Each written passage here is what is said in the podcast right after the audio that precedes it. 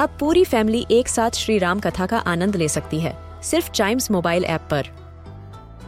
जानिए श्री राम के बचपन से लेकर दशानन वध तक का सफ़र।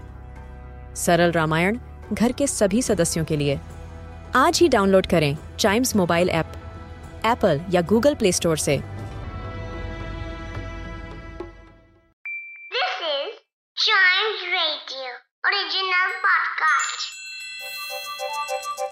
हर दिन की एक कहानी होती है। कुछ ऐसी बातें जो उस दिन को बना देती हैं हिस्ट्री का हिस्सा। तो आइए सुनते हैं कुछ बातें जो हुई थी in this days history. History की शुरुआत करते हैं आज 1894 से। यूनाइटेड स्टेट्स में आज के दिन सबसे पहली मोशन पिक्चर फ़िल्म दिखाई गई थी। ये एक स्टोरी टेलिंग का तरीका होता है। मैंने बहुत बार बताया हुआ है कि मोशन पिक्चर स्टिल इमेजेस जैसे होती है ना, उन्हीं का एक फॉर्म होता है, लेकिन इसके अंदर वो स्टिल इमेजेस मूविंग फॉर्म में होती हैं। मूविंग पिक्चर्स भी कहते हैं मोशन पिक्चर्स को। एक तरह का विजुअल आर्ट होता है, जिसके अंदर स्टोरी टेलिंग होती है परसेप्शंस होती हैं फीलिंग्स होती हैं। एक उसकी अलग ही ब्यूटी होती है, अलग ही एक एटमोसफेयर क्रिएट होता है, जो हम आज के टाइम पे टीवीज पर देख रहे हैं।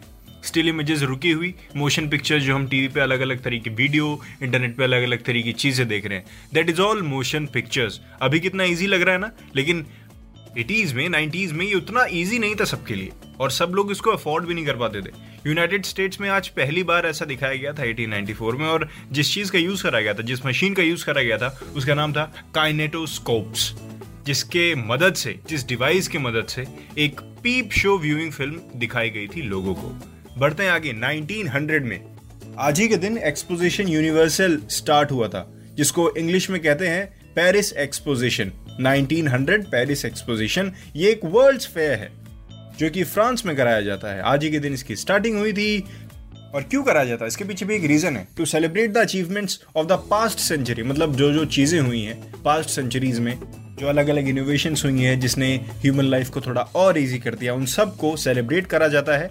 और आने वाले टाइम में डेवलपमेंट को कैसे एक्सेलरेट करा जाए, उसकी प्लानिंग भी की जाती है, उसको भी सोचा जाता है, याद किया जाता है। और इस फेयर में आपको मैं बताऊँ 50 मिलियन कम से कम लोग आते हैं अलग अलग देशों को मिलाकर।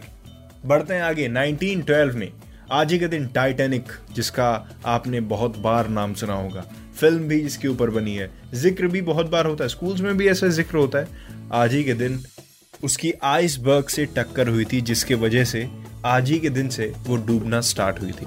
और फिफ्टीन ऑफ़ अप्रैल तक वो पूरी तरह से डूब गई थी। सबसे बड़ी जहाज़ों में उसका नाम आता है साउथ हेम्पटन न्यूयॉर्क की वो शिप हमेशा याद की जाती है। जिसमें करीबन 2224 पैसेंजर्स और क्रू मेंबर्स थे।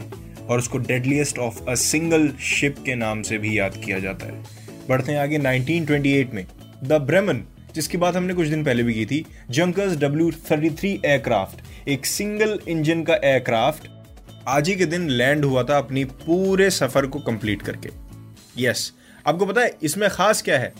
It was the first successful trans Atlantic airplane flight from east to west और जैसे मैंने आपको पहले भी बताया था कि ट्रांस अटलांटिक वर्ड सिर्फ़ बड़ा है, इसके मायने काफ़ी शॉर्ट है।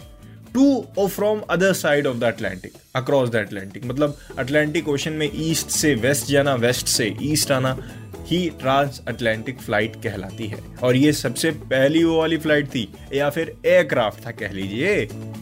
और एयरक्राफ्ट की बात कर रहे हैं तो हम एक सैटेलाइट को कैसे भूल सकते हैं? 1958 में आज ही के दिन स्पुटनिक 2 अपने ऑर्बिट से नीचे गिर गई थी।